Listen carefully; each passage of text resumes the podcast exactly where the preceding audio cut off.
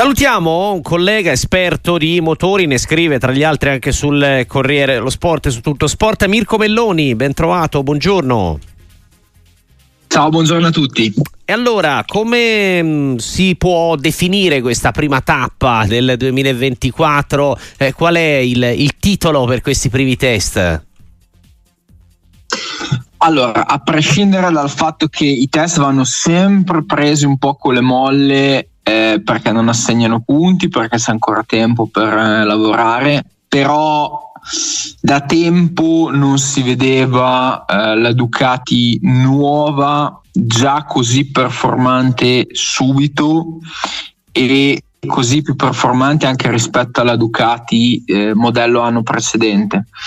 Eh, in passato, un anno fa per esempio Luca Marini, eh, Marco Bezzecchi e due anni fa Enea Bastianini con la moto datata diciamo dell'anno precedente avevano iniziato molto bene nei test del mondiale, mentre chi aveva la moto nuova mh, doveva comprensibilmente lavorarci e aveva bisogno di tempo per poterla sviluppare. Qui la moto nuova invece sembra già pronta per vincere immediatamente perché nei tre giorni di Sepang prima Martin, poi Bastianini, poi Bagnaia sono stati davanti a tutti, hanno battuto il record della pista malese più volte, si è visto un grande progresso eh, in frenata, come ha sottolineato Bagnaia, c'è un motore più gestibile, c'è un'aerodinamica azzeccata, eh, insomma era un gioiello la Ducati, sembrava difficile far meglio, ma sembra che ci siano riusciti e è sicuramente un beneficio per i piloti che eh, portano in pista la GP24 perché come detto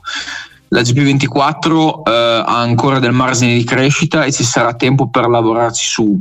Chi eh, guida la GP23 come Marc Marquez, come Bezzecchi, come Fabio Di Gian Antonio eh, guida una moto veloce ma che non verrà sviluppata grosso modo nel corso della stagione. Quindi per i piloti con la Moto Factory certamente c'è un grande inif e c'è anche un bel vantaggio in, eh, in, prospettiva. Perché dici Mirko hanno anche un po' di margine rispetto agli altri? Secondo te è già significativo quello che eh, si è visto riguardo a Marquez o insomma sta fa- ancora facendo, ci sta ancora prendendo la mano con la Ducati? Entrambe le cose, nel senso che eh, lui ci sta prendendo la mano ed è significativo che comunque sia andato piuttosto forte. Ora, eh, i test di Valencia in quel giorno a fine novembre in cui Marquez era andato veramente forte, avevano forse, non dico messo un po' di fumo negli occhi, ma avevano certamente abbagliato.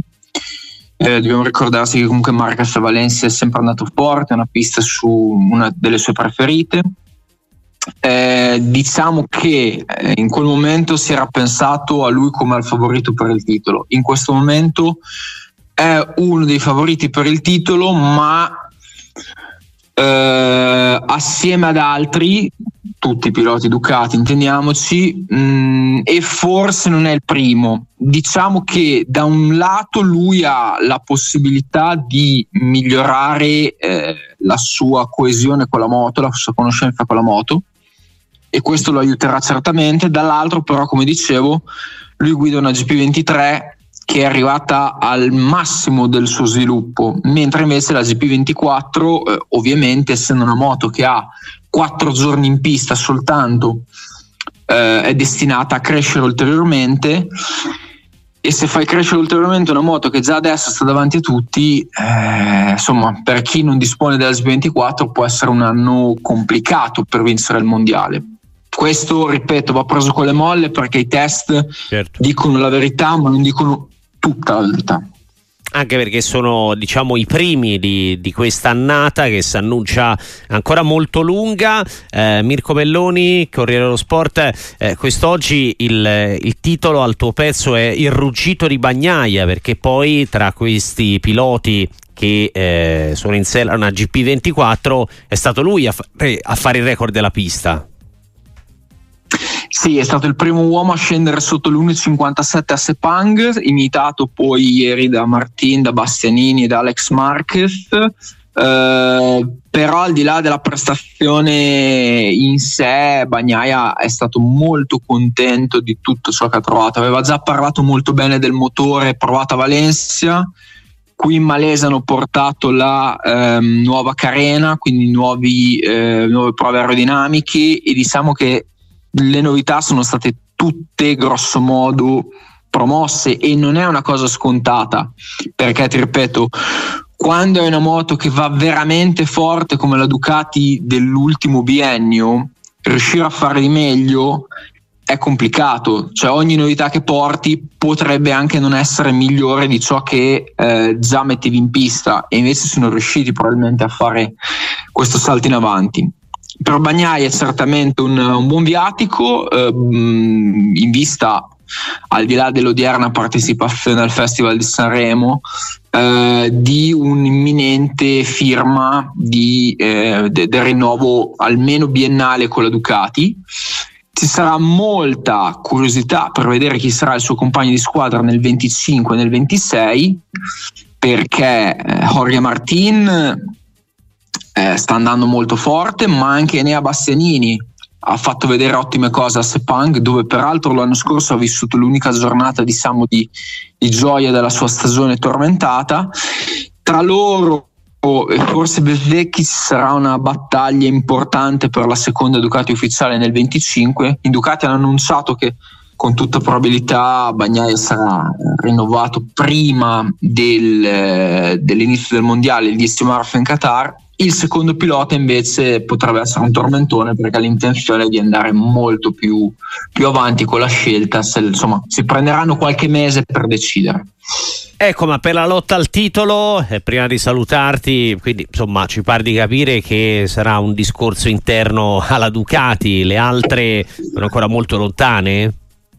Sì, allora diciamo questo, uh, KTM e Aprilia uh, hanno um, la possibilità di sviluppare un progetto che già l'anno scorso aveva dato buoni risultati, Brad Binder secondo me è andato molto bene, più di quanto non dicano i, i riscontri cronometrici nei test di Sepang parlare di titolo per lui però è un po' difficile, così come parlare di titolo per la Priglia è un po' difficile. Secondo me ehm, la Priglia sta cercando di arrivare a essere una moto eh, capace di attrarre un top rider, Quartararo, Marquez, Bastianini, Martin, in vista del 25.